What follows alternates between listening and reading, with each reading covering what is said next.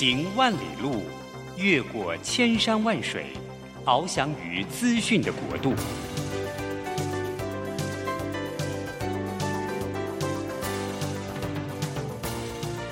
以全方位的视野，飞向更高更远的目标。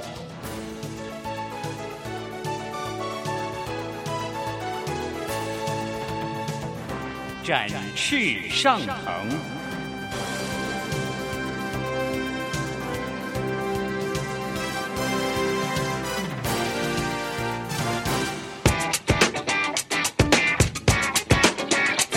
改变的时代中，让我们学习用新思维、新眼光，掌握新趋势，给自己一个看得见的未来。欢迎收听《魅力学习，看见未来》，李文娟主持。让我们一同纵览资讯潮流，掌握最新的趋势观察与生活情报。听众朋友早安，欢迎准时锁定《魅力学习看见未来》节目，我是主持人文娟。我们《魅力学习看见未来》呢，是一个针对职场听众朋友所制作的节目。我想呢，许多在职场打听的朋友一定很羡慕，啊，有一些这个。大老板哈，就是日进斗金，而且呢，事业成功，家庭美满。那我们自己呢，在这个营营汲汲哈，每天朝九晚五呢，都会非常的羡慕。那今天文娟呢，请来播音室里面分享的呢，真的是一位大老板哦，是一位跨国科技公司的大老板。呃，这位大老板呢，他也是一位虔诚的基督徒，但是很少人知道的呢，其实当年。他也是月入三五 K 的这个上班族哈，那怎么样能够就是靠着真的一步一步哦，就是顺服就蒙福，靠主得胜。今天呢，我们来请这个陈维成弟兄来分享哈，他在这个职场靠主得胜的故事。哎，我来先跟维成道早安，维成早安。早安，那个温娟，早安。是我跟维城认识了，应该有十几年，对不对？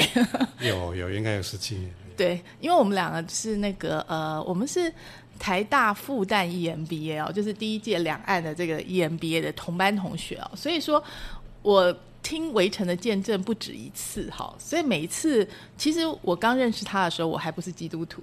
然后也是围城的关系，哈，让文娟受洗，哈，所以确实围城也传福音，让很多的人这个呃成为基督徒，哈，这个也是另外一些故事。但是我们今天先来分享你的故事，好不好？因为刚刚文娟有介绍嘛，那呃，我们先来。谈一下，呃，魅力学习看见未来，就是大家知道说，围城其实它现在的集团哈是一个跨国公司，而且呢，它在电子产业应该算做的非常成功。但是当年其实你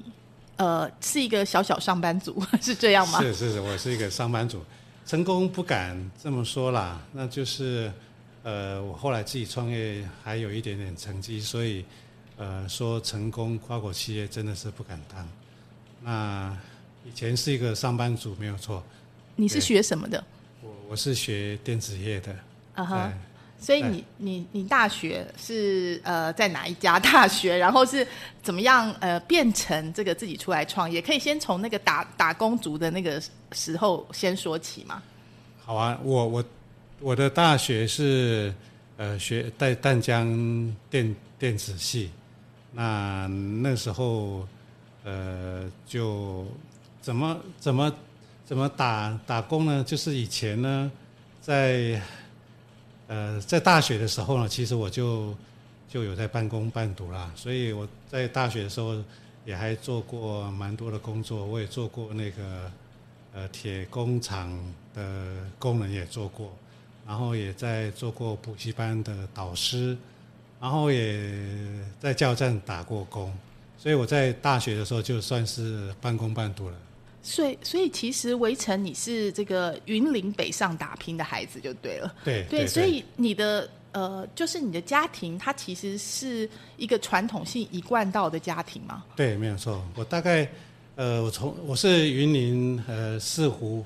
在蛮乡下了。云林是全台湾最穷的一个地区哈。那我是在那个地方呃，从小的知识，我是一贯到。呃，家庭长大，我大概吃素的十八年吧。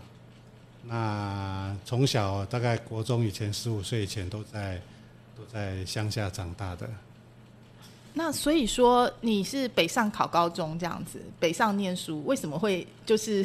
决定要北上念书？因为那时候其实，在乡下哈，在在云南地方还算蛮单纯的，所以环境很单纯，所以各方面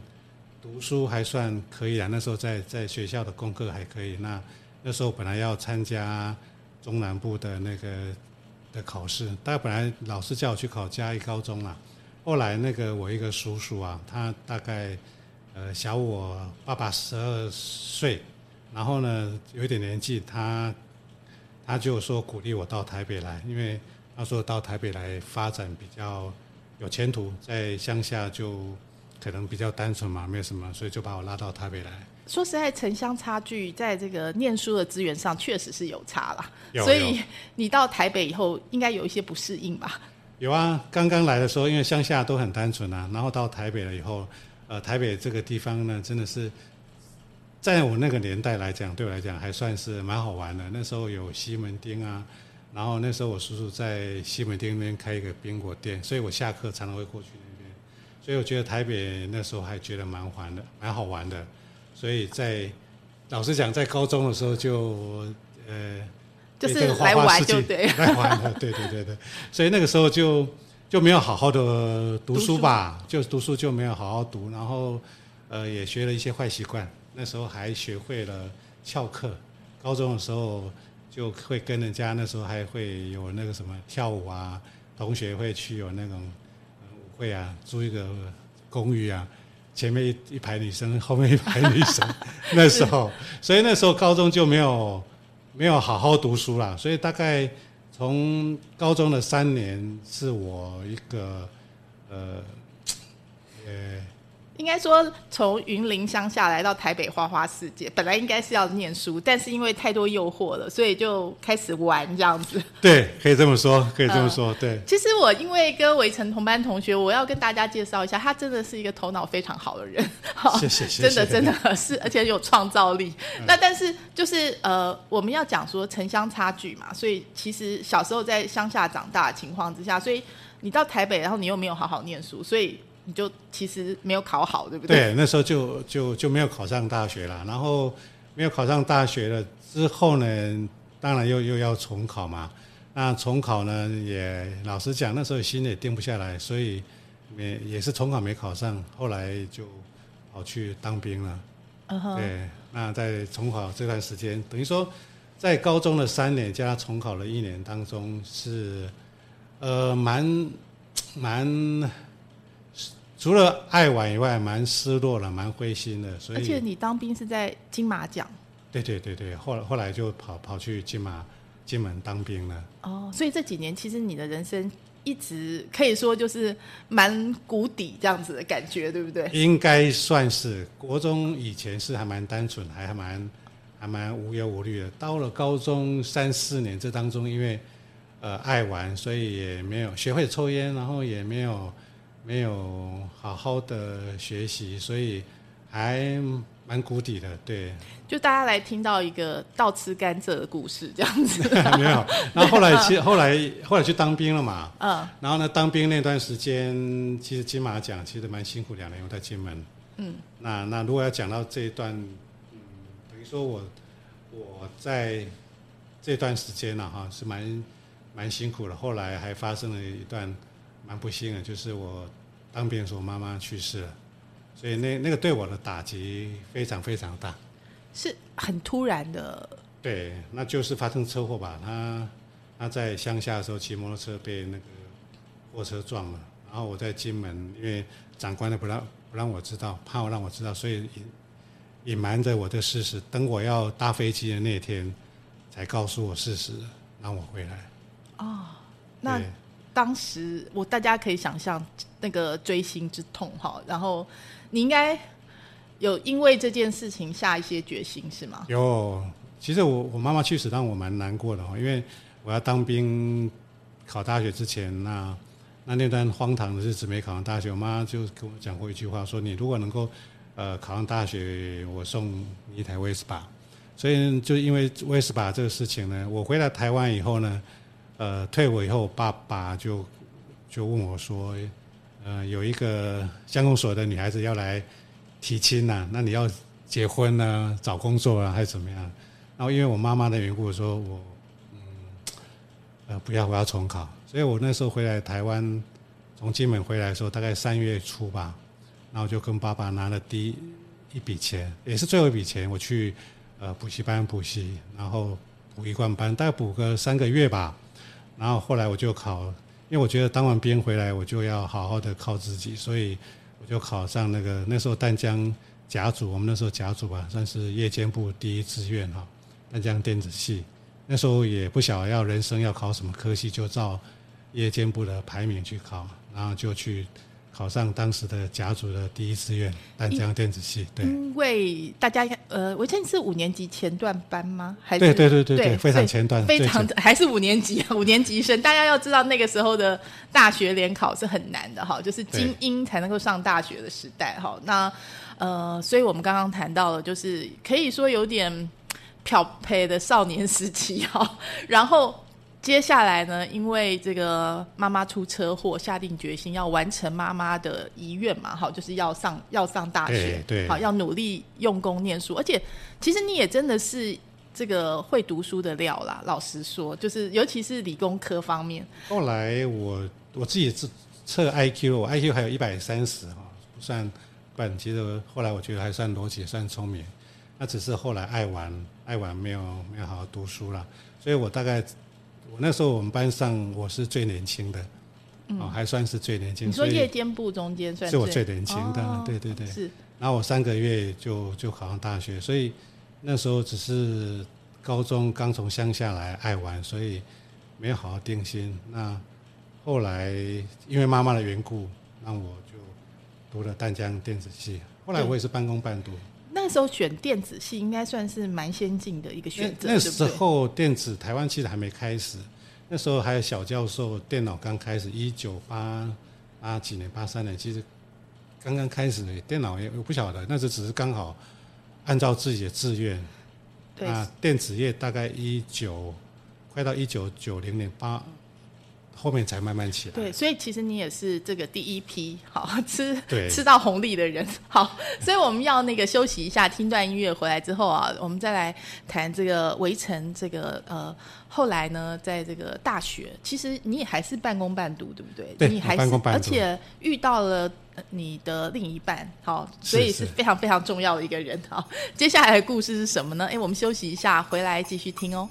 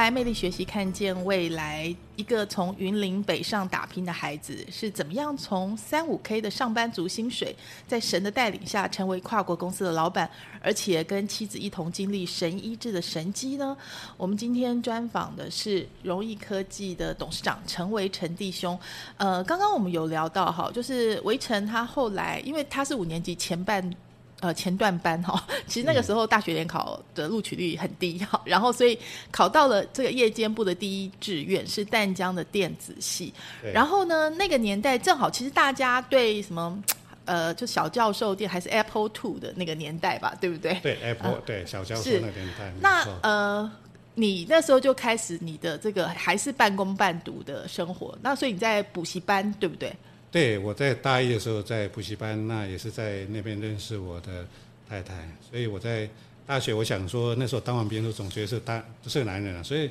拿了第二个补习班的费用以后，再也没有跟家里拿过钱，不管学费啦、生活费都靠自己来。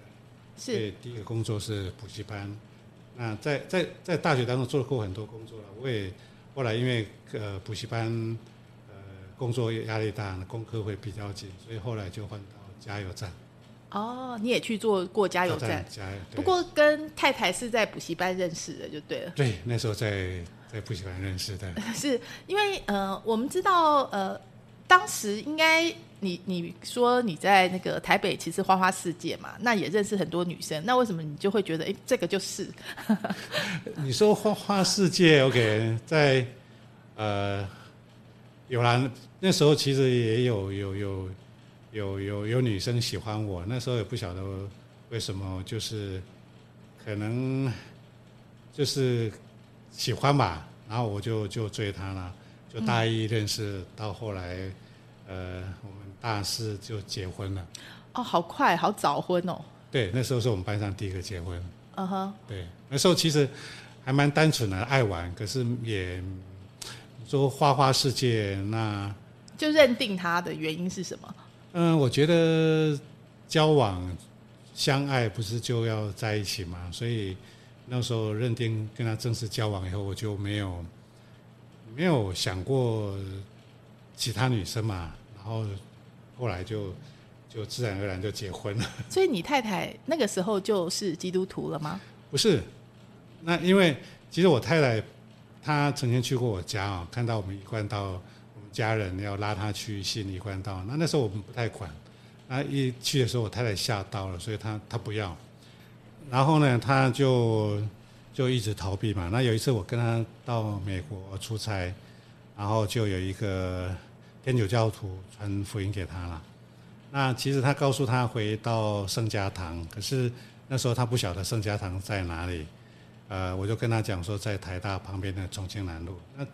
后来他跑去了真理堂，一个缘故，然后最后跑到怀恩堂，然后他就在一九九一年的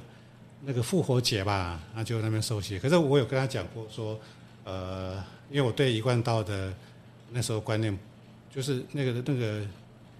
这个信仰，其实我不太喜欢，所以我就跟他讲说，你自己去，不准带我的儿子去。所以那时候我虽然同意他去了，可是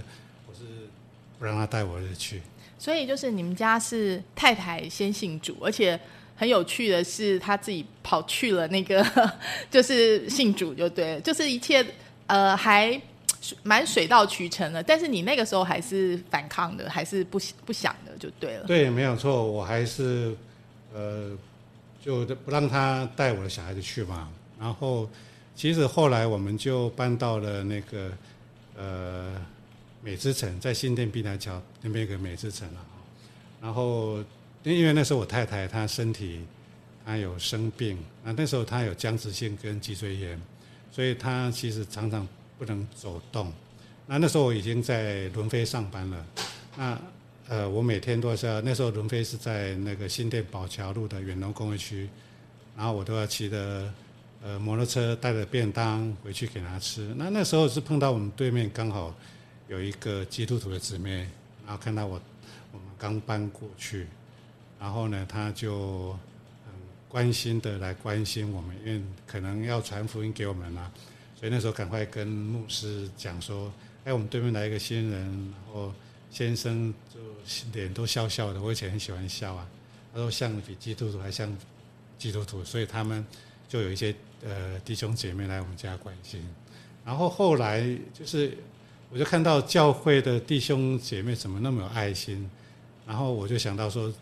这样的爱心大概只有我在乡下看到，因为我们乡下都是自己的亲朋好友嘛，所以很有那个那个温情感。然后因为呃这个弟兄姐妹来我们家关心，然后我看到教会的小朋友真的很可爱，然后我那时候才呃放下我的那个心，就让我小孩子进到教会去了。所以那时候就开始我进了呃教会了。那我的太太呢，就是也开始呃呃，她其实以前刚信主的时候也没有那么虔诚啊。然后这时候呢，就在那个教会叫美之城教会，那牧师啊、师母啦、然后有些姊妹啊，就会带他去参加小组，然后会带他去教会祷告。那那时候我就我太太就开始在教会呃参加小组，她也当过小组长，然后常常会去教会。那时候他大概不能跪着祷告，他是在祷告会，他是整个人趴在地上祷告。那时候的僵直性是这样子。然后但经过这么一段的教会生活，然后我也陪着他也到教会，然后也上主日学该上的，然后那时候我以为到教会该有活动参加，所以我那时候连祷告会我什么都去了，蛮单纯的哈，该上的课都都上了。然后呢，我太太呢，就突然有一天就呃突然跟我讲说，她她不吃药了，也不做复健了，所以她要。靠祷告，那蛮奇妙的。那时候他不知道哪来信心哦，他就把那个药啊跟复健器材丢了，然后就祷告啦，牧师祷告啦，那竟然就是在这样祷告一祷告完以后，上帝竟然真的医治他了。到现在已经大概三十多年了，一九九一吧，一九九一九二那个时候，大概已经三十多年了，所以还还蛮感恩的。对，然后呃，接着我进了教会嘛，哈，那其实那时候我也也还还没受洗，那那时候我也常常陪着他去参加很多的医治特会啊，哈，然后其实我我也陪着他，那后来我把该教会要上的课也上了，然后大概我我我还要分享一件事情，就是说，因为我们那时候买到。呃，美之城教会那个地方，那个那个房子那时候是三百三十五万，可是我那时候贷款呢，要银行那时候大概只能贷七成吧，所以贷我两百一十七万，然后我钱还不够啊，我那时候好勇敢啊，其实没什么钱，不到多少钱就买了三百三十万，所以我回去跟我爸爸借了一百万，那那时候的利利率其实蛮高的哈，我们在一九九。一年买的那利率大概七八趴，我爸爸那个利率就要十二个趴，所以那时候的的贷款利息蛮重的，光本金利息都要快三万块钱了。那我的薪水大概那时候大概只有三万五，那几乎一定要我太太去上班。那我太太如果不去上班呢，我肯定付不起。对，因为你们还有小孩要养啊。啊，两个小孩。对啊，那这样子剩五千块，到底要吃什么？对。根本根本吃不下，还那时候还有劳保吧？嗯，可能那时候健保有了吗？可能还没开始，还没，还没，对对，劳保啊，那保保险那些都要付钱的，扣税扣一扣哈，也其实没剩多少钱。所以我跟我太太说，你一定要去上班，不然我们付不起哈。嗯，那那我再分享一个，就是我太太后来那时候我在在美国出差，恩西亚出差哈，然后她找了一个工作，就在那个国泰医院旁边，还不错。其实一九九一年呢，我太太也没什么工作经验，找一个三万块，那我觉得三十一年前三万块其实跟现在差不多了。我觉得，呃，还现在还蛮可怜的哈。那拿一个三万块的薪水，是，对。然后，呃，那他就是刚好有一天哈，他要那个，就是，呃，怎么说呢？他就是。他早上起来那时候都会会会读经祷告了哈，然后那时候祷那那个读到箴言二十二篇，那祷告的时候他就是突然有句话，就是上帝要教他要要带养小孩走在神的正道上面哦。不要便宜。那觉得上帝在跟他讲话，是叫他不要上班嘛？那那时候他其实心里很挣扎，说我们家的这份钱非常重要。然后他在当中呢，其实已经把小儿子送给别人带，给外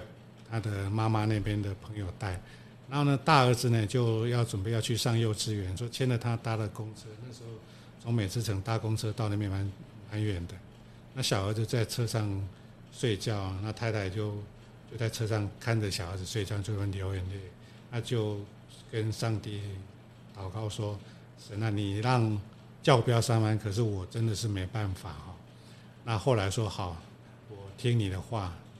呃，我要带小孩，好好把小孩带好，把他们照顾好，让他们走在神的正道上面。那后面你就要负责。所以他到了公司跟老板第一见面，很少有人呢，就是上班第一天就跟老板辞职，而且跟他讲说他因为祷告听神的，叫他不要上班。所以呢，那个老板老板也说他，呃，他很祝福他，因为他说他太太也是基督徒了。然后我太太就从从从那个公司回来，那时候我还在国外哈，那时候在安西亚那边。大概过了一个礼拜左右吧，他打电话，我打电话回来，他就跟我讲这件事情，说他辞掉工作了。我就说那，嗯，神都叫你不要上班了，那我不能说什么，那我就默默接受回来。那后来呢，我就是再过两个礼拜以后从美国回来。那从美国回来以后呢，就就在这一段时间呢，大概可能也没几天了哈。我一个大学同学，那就打电话给我，他说他有一个朋友，因为我我的工作在龙贝电脑是做 EMI 的，那那时候 EMI 是一个电子干扰的的一个工作，那那过不了。我们那个年代，这个 EMI 跟这个叫做 FCC 啊，那个呃要过了以后才能够卖到美国，所以那时候造成很多人困难。那刚好我也在做这工作啦，所以呃他说可不可以帮他忙一下？我说好啊，同学都这样跟我讲。那那那家电脑公司叫做爱群电脑，我记得非常清楚。那这那家公司是目前还在哈，那我就去帮他解决完的问题。那呃大概花了一个多小时吧，那就把问题帮他解决了。后来我就就我就回来了哈。那那个我后来我的同学就打电话给我说，那我可不可以？他说他的朋友打电话给我说，我可不可以当他们顾问？我说顾问啊，那我要问一下我的老板，可以？我就后来问我的主管，我说有人要找找我当顾问，可是我绝对不会利用到公司上班的时间，可不可以？他说可以啊，那我就答应他。后来那个老板爱群电脑的老板就跟我讲说，那我就给你一个月五万块的薪水。哦，那时候这个五万块对我真的是刚好是很帮助，所以我觉得，呃，这五万块薪水哈，比我太太的三万块还多。那我觉得这个是一个一个不太容易，我所以我对着我太太那个对上帝的顺服哈，那造成我们财务上面其实蛮大的祝福。是，所以我们刚刚讲说，其实围城夫妇就是文娟认识很多年，我觉得他们就是这种很单纯的，就是就是只要信不要怕，就是完全就是顺服就是蒙福的例子。刚刚讲的其实是这个啊三十年前快三十年前的故事了哈。对，那其实后面还有很多故事哈。那我们休息一下，回来我们继续听围城弟兄的分享哦。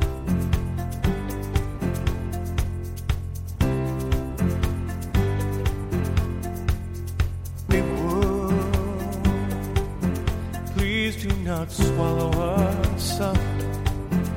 Please do not blind our eyes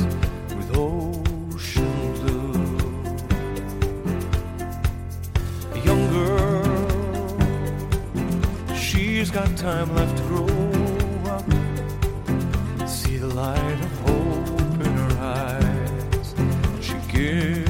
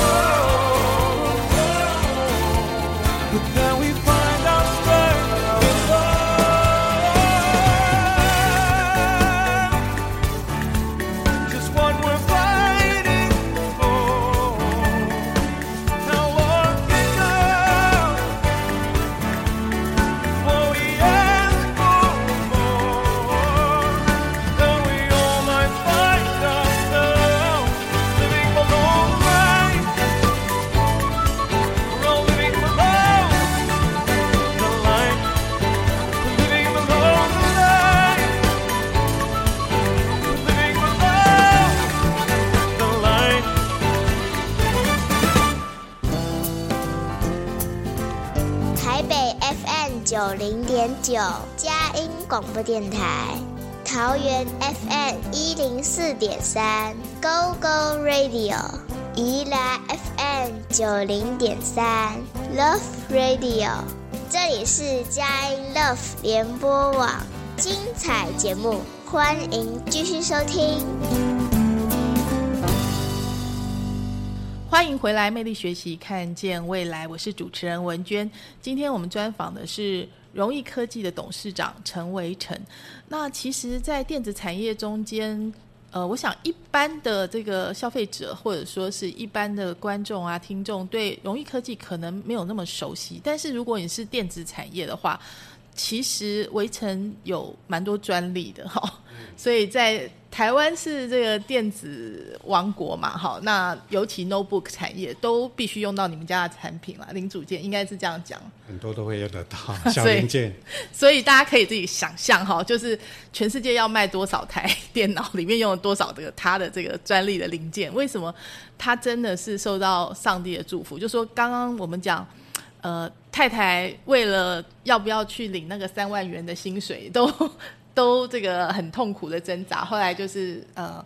看到了圣经哈，呃的箴言的教导，然后决定说就是顺服，就是他他询问过主，主说，哎，你就是教导孩子走正道，好，所以他就留下来，就没有去上班。可是围城就是从哎帮人家做这个顾问，好一个朋友的公司做顾问，然后拿到了比太太本来的薪水更多的这个顾问的费费用。后来你怎么就决定哎干脆自己创业呢？我我应该回回想到，我大概嗯接着后面我大概一九九二年哈，因为因为爱我太太的缘故，我也就受洗了。那受洗的那当天呢，我我太太就跟我讲：“哎呀，你是基督徒哦，那要要要十一奉献呢，就像马拉基书一样，三章十节一样哈，要呃十一奉献。那他说要将那的十分钟全来送入仓库，使我家有粮，一起试试我，试试我是否为你们敞开天上的窗户，幸福于你们，甚至无无处可容。我觉得后来我在呃创业呃顺利蛮顺利，我觉得当时一受洗的当天我就守了十一奉献哈，然后接着呢就是我呃其实我不能说马上十一奉献马上会有祝福，那其实我经过了大概六七年的工作，在伦飞的工作，那在工作当中呢，其实我很认真的工作。如果大家有有空可以看以佛所书六章五到呃九节那段看一下，其实我大概后来我自己回想的时候，我在工作还蛮认真认真的，不管在工作的品格啊或各方面哈，我都很认真的去工作。那我常出差啊，或是常去到哪里，我都会找找教会。大概在这个六七年当中呢，我觉得，呃，有一句话叫做“敬畏耶和华是智慧的开端”啊。所以呢，那段时间我就觉得在工作的时候脑筋特别聪明，特别清楚。所以呢，我大概呃过了大概五六年的时候，就是有几个机运啊，就是有几个人说我的厉很厉害，包括我在美国帮美国 HP 的人上课，帮夏普解决问题，后来一些连组件的的公司还厉害，设出一些产品。那我觉得这是一个圣灵的的给我的智慧，那让我有这些呃专业的东西。后来有三个人呢、就是牧师，还有一个教会的朋友，还有一个我岳父，他问我要不要出来创业。那我觉得很多的在亲近神、听神的话，哈，呃，我觉得就像那个《生命记》二十八章啊，如果我们听神的话，然后遵守他的诫命，那就会很多的福在祝福给我们。对，所以容易科技为什么叫做容易科技？我想听众朋友应该可以想象得到，就是容神一人的关系。对对，就叫荣神。这名字是我太太取的，是就是龙神一人对的意思。对，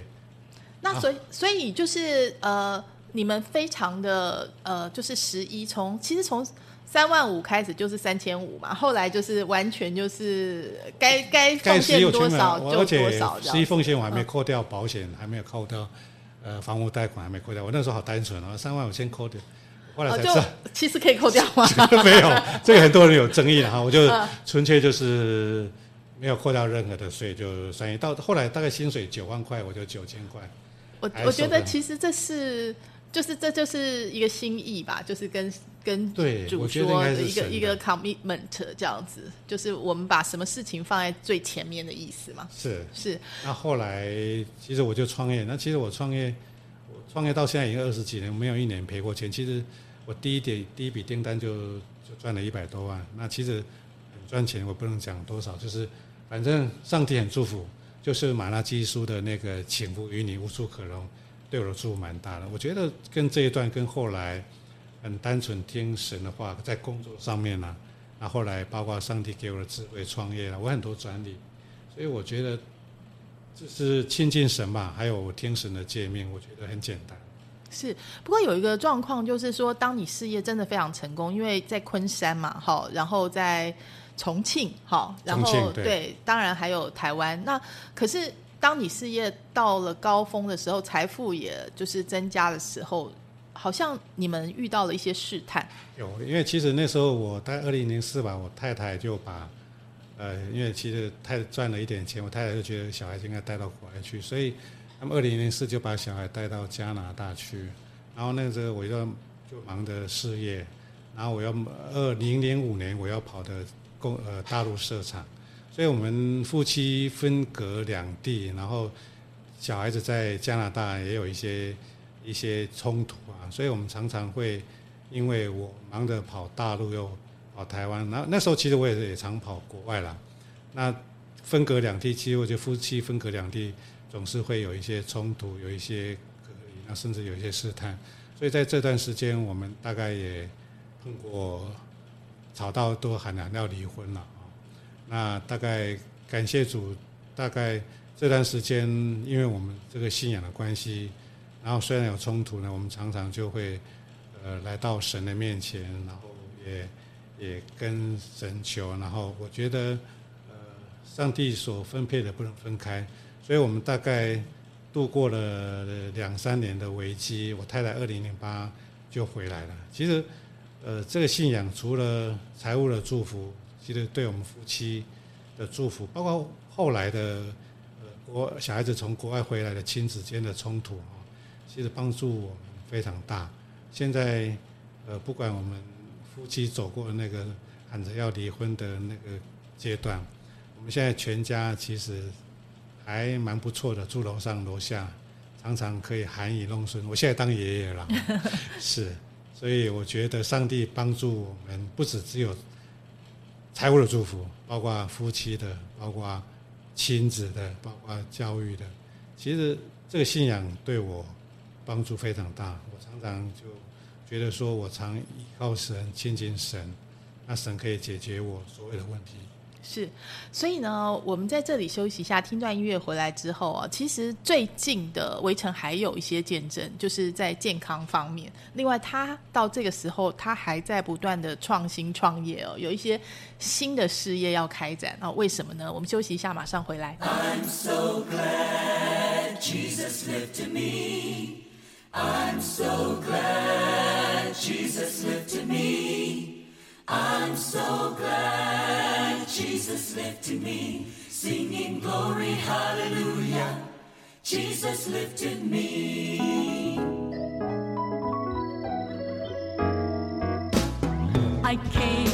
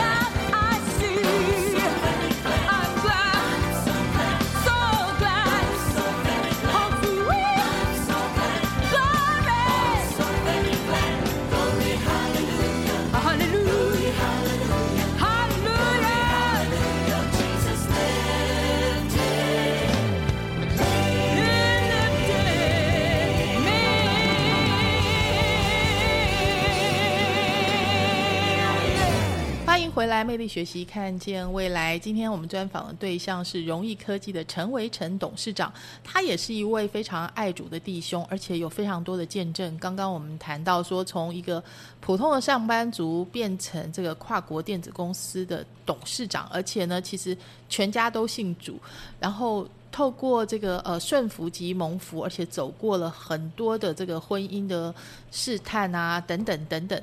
就在最近，因为文娟跟围城其实认识很多年，还有还有这个新的见证，那是在健康方面，对吗？是是是，要谈一下说，所以你是在二零二零年九月健检的时候发现了问题。对，原则上其实是在六月了。后来因为我儿子是九月要结婚了，然后呢，就是在发觉我的指数变高了，然后、呃台大 EMBA 的同学哈、介绍，就是我觉得很很高了，所以介绍我去台大找那个一个教授帮我看看看那个射弧线的指数。那他说，就那时候说这是癌症啊，反正就是还在在念我那个同学怎么那么晚才介绍他过去。那那这段时间呢，其实就说我是一个很恶性的癌症，然后，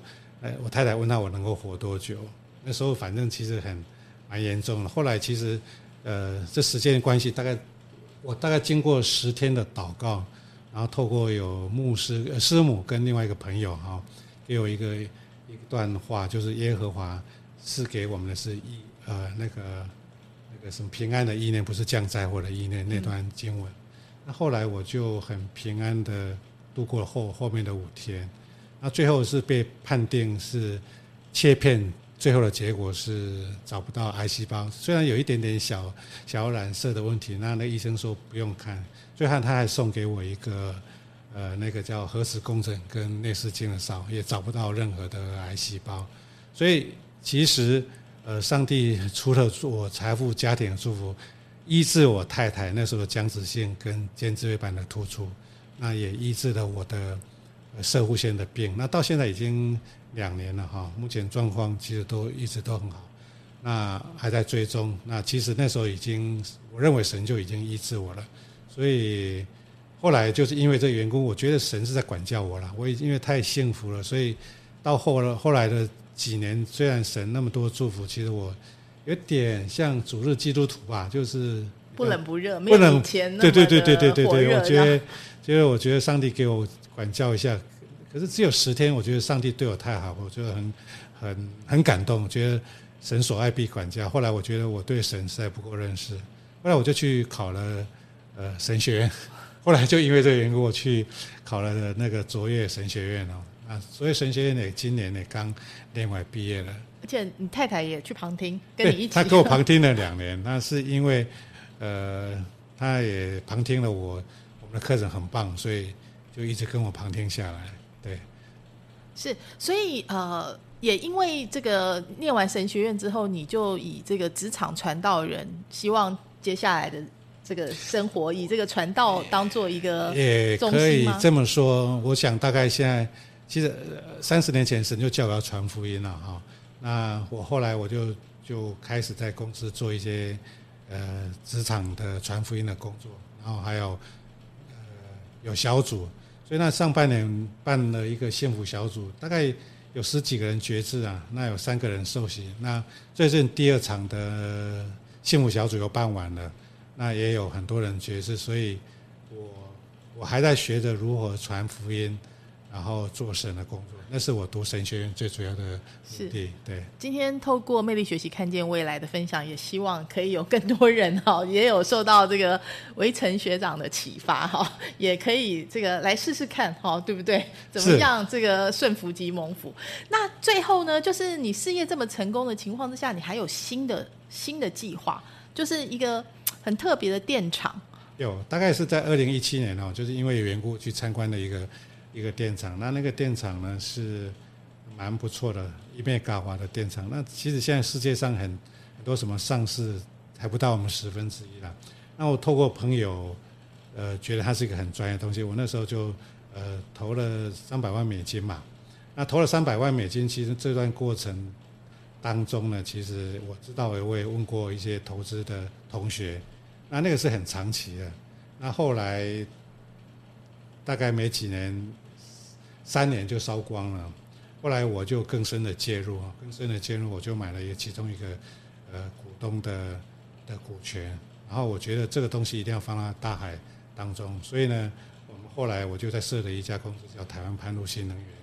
那我就独资的要在和平岛那个地方要投入一个示范厂，大概两兆瓦的一个发呃发电厂，那其实像以色列的都还不到我的二十分之一了。所以我觉得它是一个很好的东西。那当时我会投入这个，是因为二零一八年有一个深澳的的发电厂，后来公投了，连公投都把它否决掉。因为我觉得台湾，我这么爱台湾这个地方，那怎么连台北都要火力发电了？所以那个那个缘故，我是因为爱这个台湾，然后投入海浪发电，后来就一直一直投，一直投，已经投入蛮多的。所以我希望这个地方能够。帮助台湾建立更多的海浪发电厂，呃，更多的人力，更多的呃研发人，甚至制造的地方能够在台湾。所以我希望在台湾的所有的可以发电地方，未来能够弄。我们在绿岛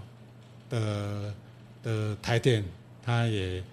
我们也是得标，也要示范了。所以我希望这个海海浪发电未来对台湾对。全世界能够有很大的帮助。是我们真的今天听到很多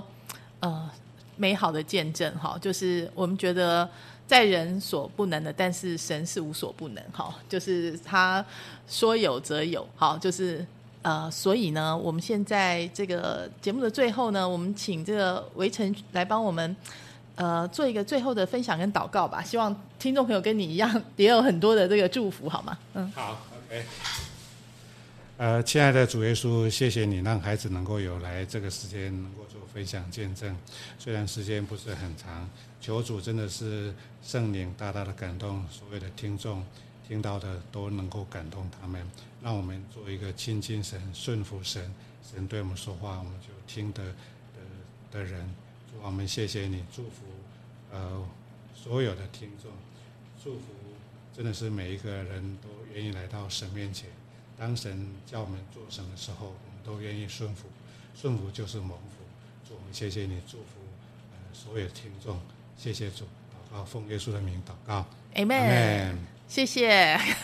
感谢主，谢谢围城，谢谢听众，我们下周同一时间空中再会了，拜拜。好，谢谢，拜拜。